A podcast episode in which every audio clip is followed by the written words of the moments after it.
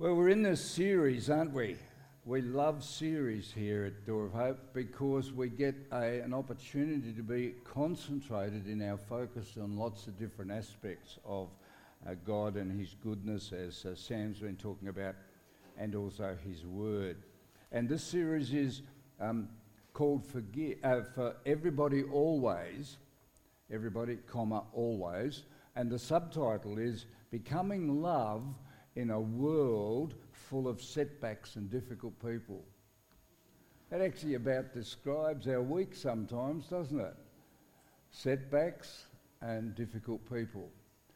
And so, with this series, we're trying to put, I guess, the, the flesh of Jesus on the principles that he taught so that we can be more like Jesus in the way that we operate in our world and uh, shape our world for the better.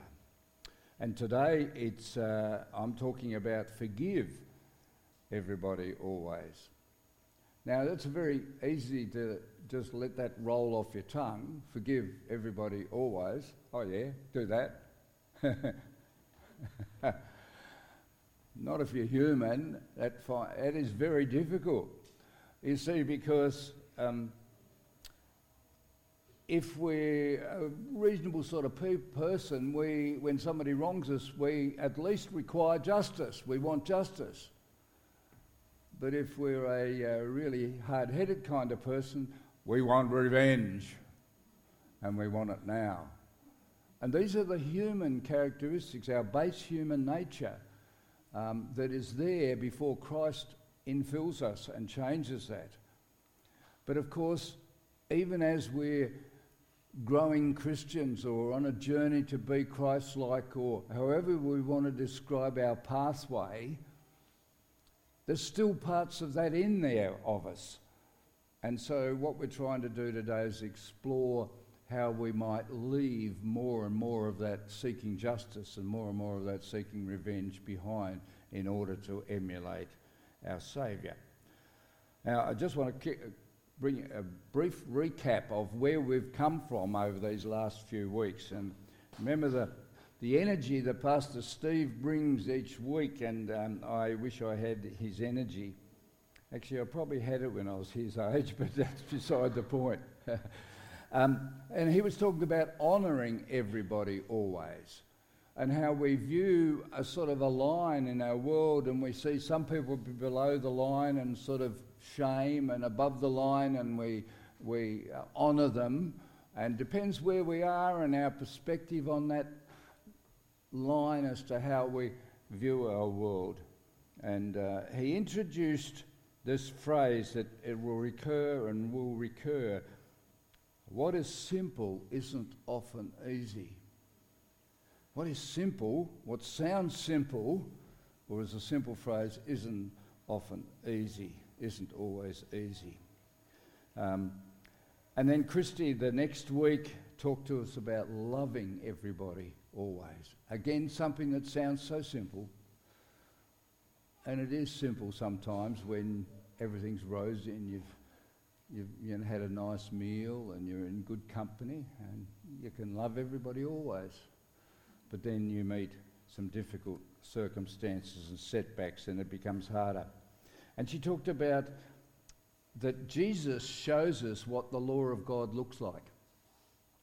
When Jesus came, he actually was the law of God walking around, demonstrating how God's principles operate in humanity. We can't love everybody always, but God can.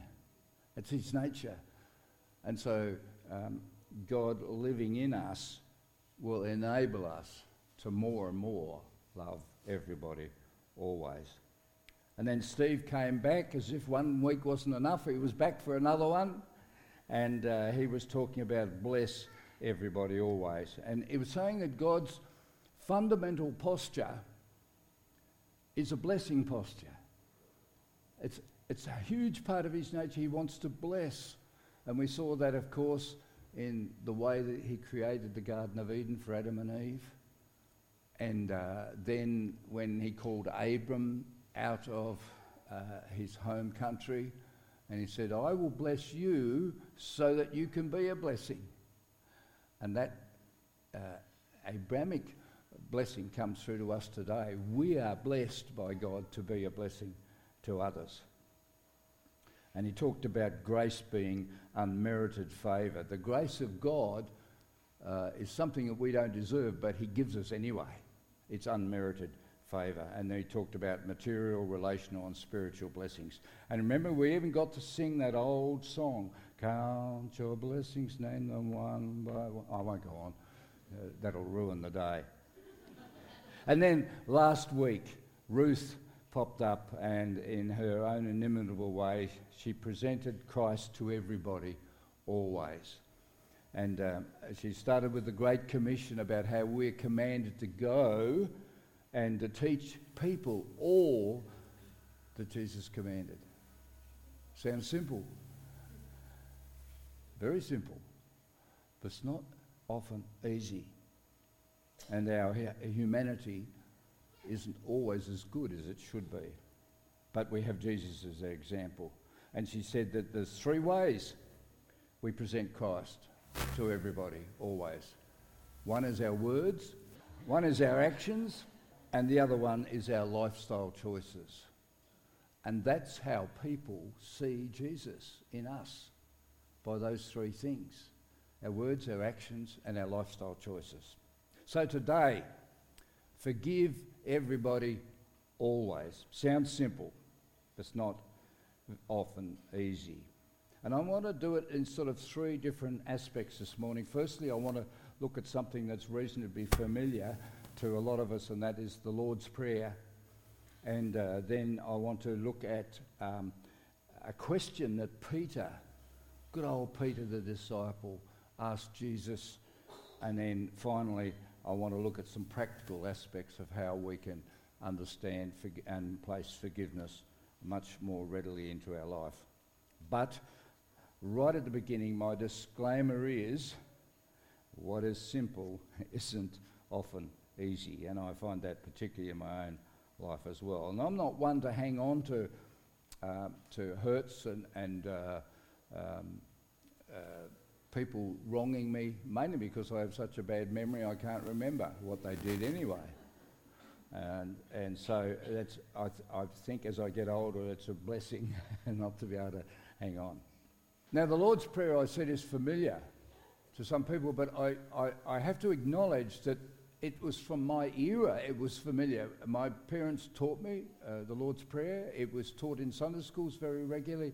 Uh, and because in those days, and I'm talking about the middle of last century, the middle of last century, um, more people went to church. It was a more natural thing. You, you, are, you are very special people that you've come out of your everyday existence to, to come and to worship God. You're in the minority, actually, uh, but God's minority is a majority in God's kingdom. Um, and so this prayer, the Lord's Prayer, has been a real blessing to me as I grew up and, and as I remember it. Of course, I remember it in the old translations, uh, but um, so, because I realise that it may not be familiar to all of you, I, am gonna, we're going to have it on the screen. And um, uh, it's from Matthew chapter 6, uh, verses 9 to 13. And this is the New Language Translation.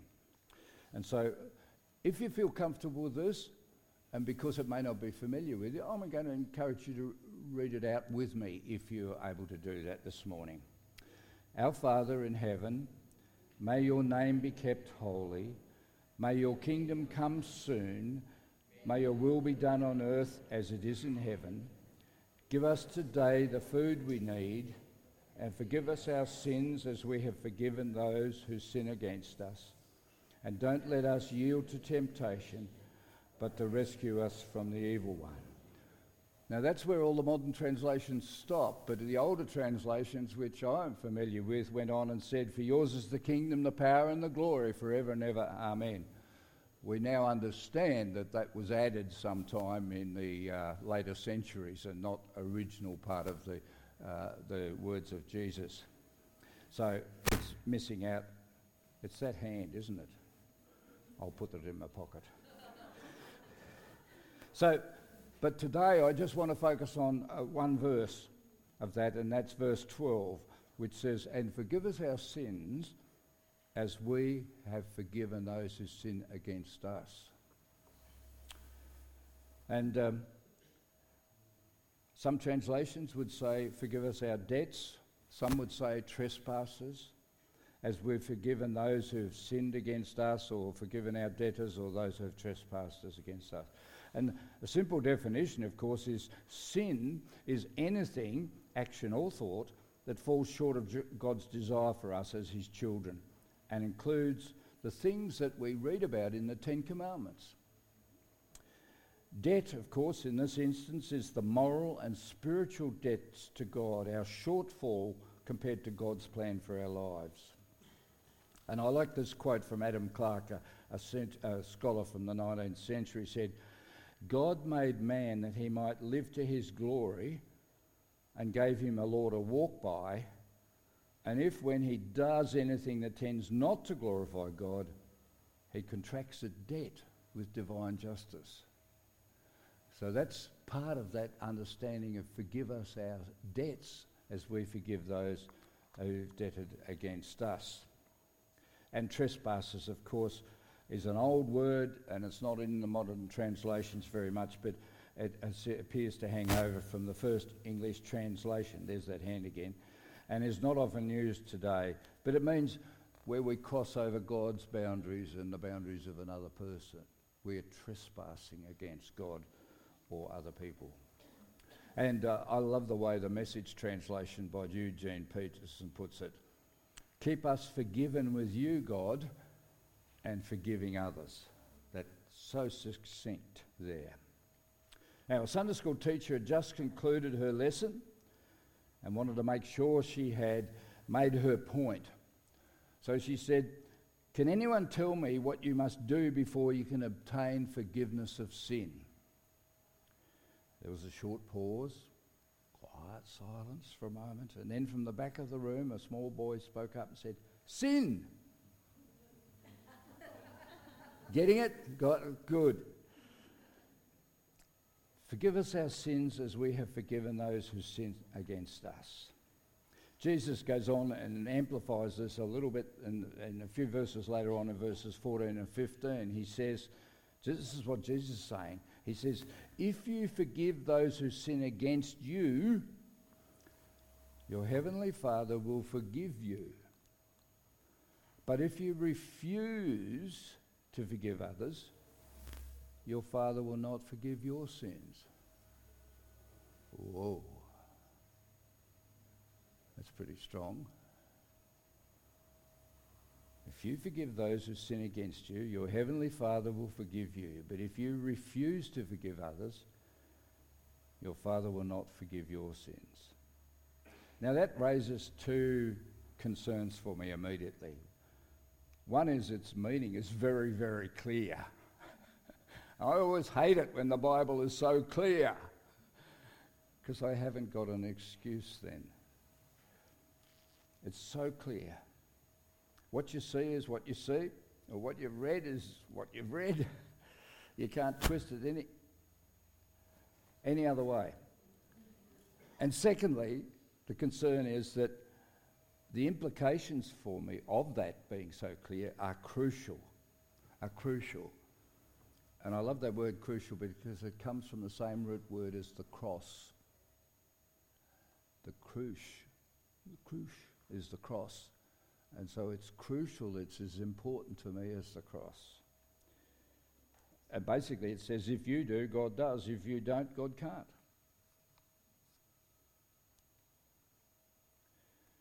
And uh, same time that God can have the heart to forgive us for acting and talking horribly against Him, being disobedient, not living in His will, nor following His commands, we should be doing the same for our family, friends, acquaintances, and strangers. Because God is forgiving us if we have forgiven others. You see, it boils down to this, and Eugene Peterson again puts it in verses 14 and 15. He says, In prayer, There is a connection between what God does and what you do. You can't get forgiveness from God, for instance, without also forgiving others. If you refuse to do your part, you cut yourself off from God's part. That's from the message. That is so clear. You can't get forgiveness for God without forgiving others. And um, I read this quote recently from an author by the name of Kent Crockett. I love that name too, doesn't it? Davy's brother. Um, he's the author of a book. I was once I once was blind, but now I squint. I love that too. Clever man. He says we base our forgiveness on what God has done for us, not on what another person has done to us. We base our forgiveness on what God has done for us, not on what another person has done to us. Forgiveness is crucial, as I said before, but it's crucial to our emotional health as well as our spiritual relationship with God and others. You see, sadly, our pe- people hang on to hurts and hold back on forgiveness to a great detriment to their lives. Often not to the other person's life. Sometimes the other person isn't even aware of the slights or the whatever they've done to that person. But they hang on and hold back. A little boy was uh, sitting on a park bench in obvious pain. So a man walking by asked him what was wrong. The young boy said, I'm, I'm sitting on a wasp. The man urgently said, Then, well, why don't you get up? The boy said, I, Because I figure I'm hurting him more than he's hurting me. and that is so true of holding on to hurts. We think we're doing more to the other, whereas in fact it's for ourselves. So now I want to leave the Lord's Prayer for a moment, that, that very clear uh, verse that talks about their forgiveness. And I want to jump over to uh, uh, chapter 18 in Matthew for the simple reason they link so beautifully because in this, Jesus has just been talking to his disciples and a crowd of people about forgiveness and relationships in the community and the kingdom community. And I'd encourage you to actually read the whole chapter, but I'm only just going to pick on verse 21 for the simple reason it's, like, it's, a, it's a beautiful question to follow on what we've been talking about. And Peter came to Jesus after this discussion and he asked him, he said, Lord, how often should I forgive someone who sins against me? Seven times? Now, in our modern day world, we would think, where's he get this idea of seven from? You know, what, what's the significance of that? Well, the reality is, he thought he was being very loving because the rabbis of the day had decided that three times was all one should expect to have to forgive somebody. Somebody who comes to you and repents, you can forgive them three times but no more than three. So Peter was actually being really generous by saying seven times.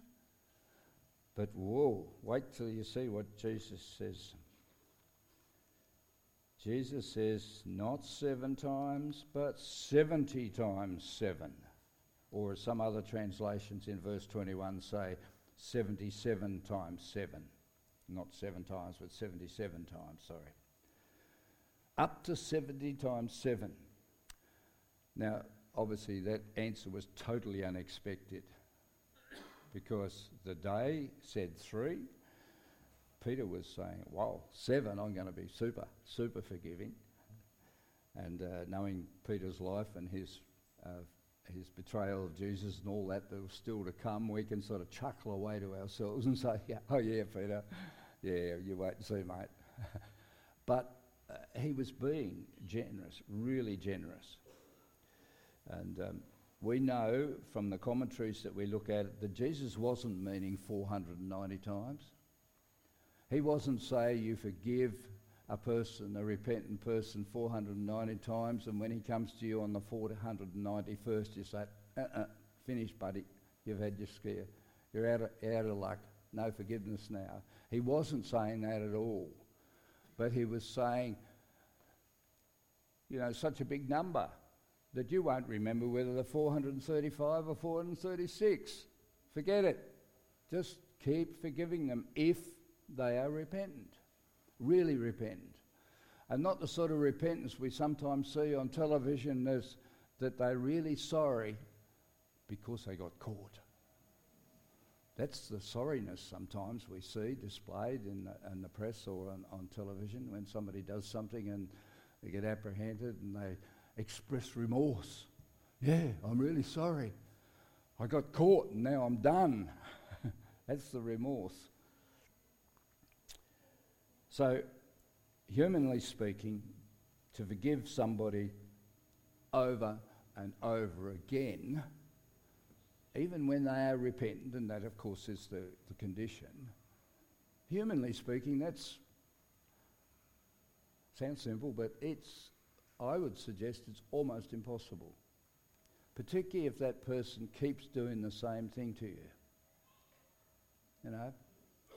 Particularly if it's the same sort of wrong and they come back and say, Look, I'm sorry, I'm sorry, I'm sorry. And, and humanly speaking, we would tire of that and would say, uh uh, push away, put the boundaries out. But this is again the case of we can't, but God does and can in us.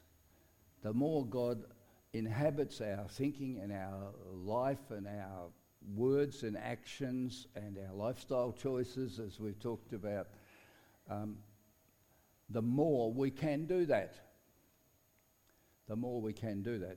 Although I suggest in our modern world, if we had that sort of relationship with somebody where they were up to several hundred times of the same sort of thing, we'd be doing something else about the relationship, like moving town or, or something simple like that.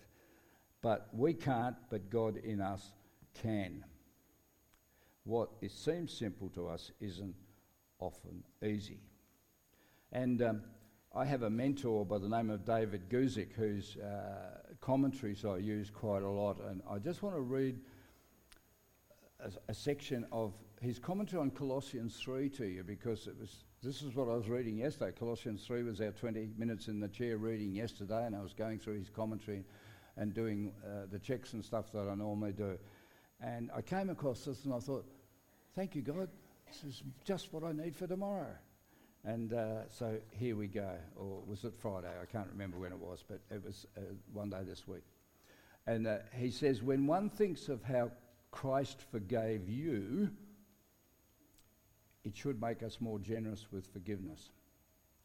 God holds back his anger a very, very long time when we sin against him. He bears with us a long time, even when we sorely provoke him.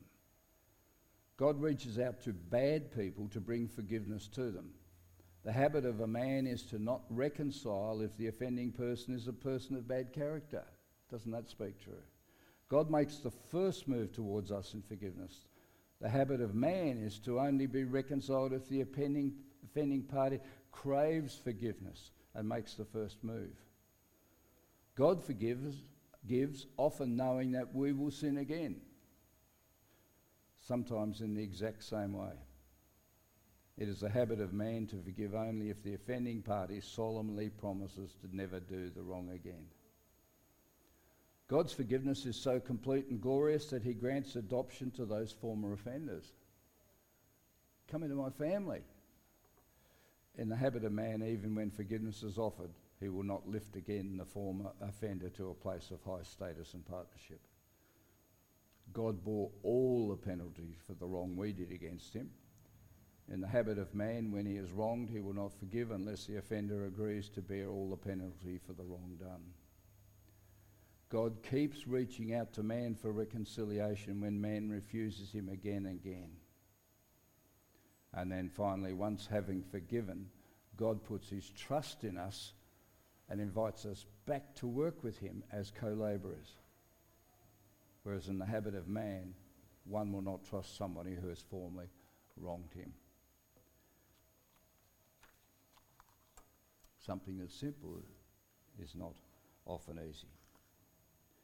Now, I want to close out this morning's um, topic on, I want to give you some just some practical uh, helps that will put, I guess, this concept of God's forgiveness and our forgiveness of others in a more practical, day to day, human relational sense. And the first thing, as I want to say to you, is forgiveness is not necessarily reconciliation. Forgiveness is not necessarily reconciliation. You see, sometimes reconciliation is not possible, practical, or even helpful. Okay? And uh, you may have come across a situation yourself where you know to go back in there and sort that out is actually going to create World War III rather than reconciliation. So it's not possible in some situations. And I came across this statement while I was preparing. Forgiveness means that you will not hold that wrong against a person, you will not demand compensation for past wrongs. Reconciliation might not be possible because you can cancel the debt against someone, that is, forgive them, but you cannot force them to reconcile with you. Uh, so, forgiveness is not necessarily reconciliation. And secondly, forgiving is not forgetting. One, one is a conscious action, a forgiving is a conscious action, forgetting is a, an unconscious action. It's part of our, the, the, memory process of our brain where it's stored, and I don't understand how all the neurons and all that work. Um, but memory is that gift of God, but it's also when something's difficult, it's also a bit of a problem, isn't it? These thoughts keep recurring. But uh, uh, it's an unconscious aspect of our emotional capacity and brain function. Um, and these words in Isaiah, right back in the Old Testament, tell us about how God deals with this issue. God says, I, yes, I alone will blot out your sins for my own sake and will never think of them again. Some of the translations say, uh, God will not remember them again. He chooses not to remember them. He doesn't forget them, he just doesn't revisit them. Okay?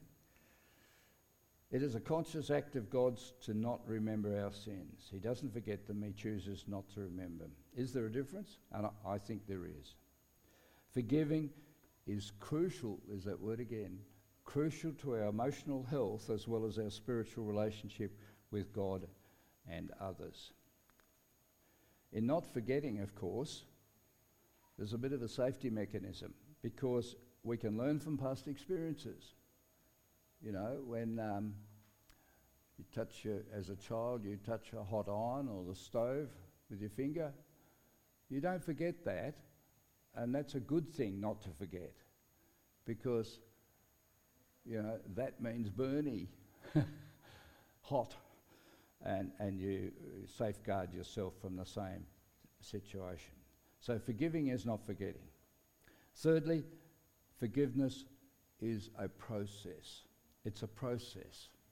Um, I had the privilege of chatting to somebody yesterday who was talking about this in their own life, and it was just such a reminder to me that this thing is a process for all humans, but for particularly for people whom God has a hand on, who's reaching out to draw them to Himself.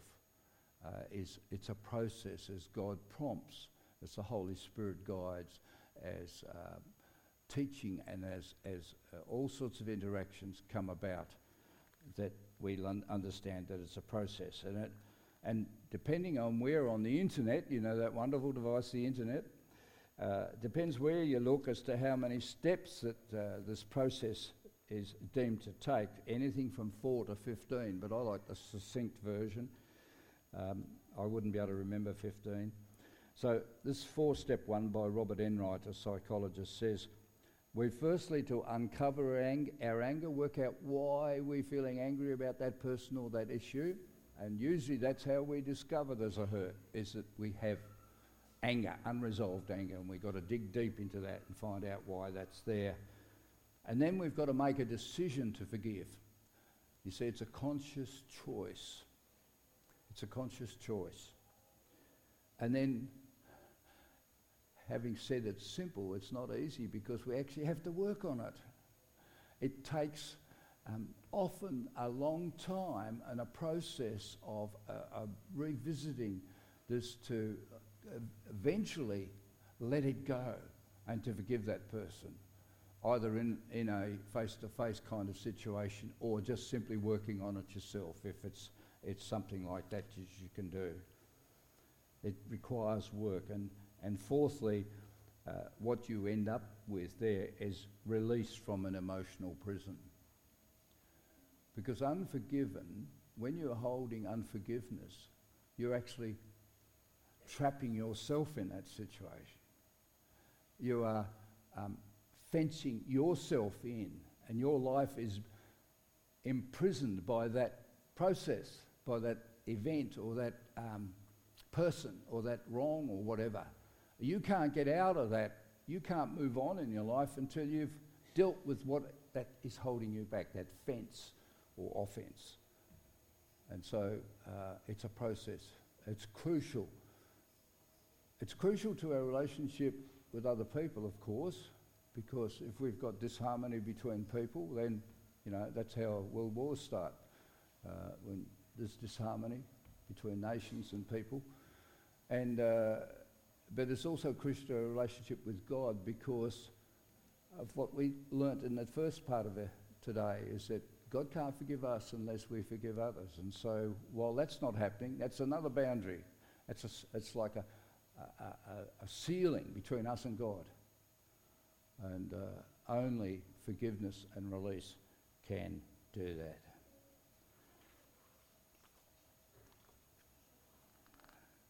Forgive everybody always. Such a simple sounding statement. Yet, even knowing we have available God's forgiveness doesn't make it easy. And even for growing Christians or Christians who are others centered, others focused, Christ centered focus, don't always find this easy either. Forgive us our sins as we have forgiven those who sins against us. Humanly speaking, it is impossible. Only God's unconditional love in us enables this to take place. Maybe this morning you would like to reach out to God for His forgiveness in your life.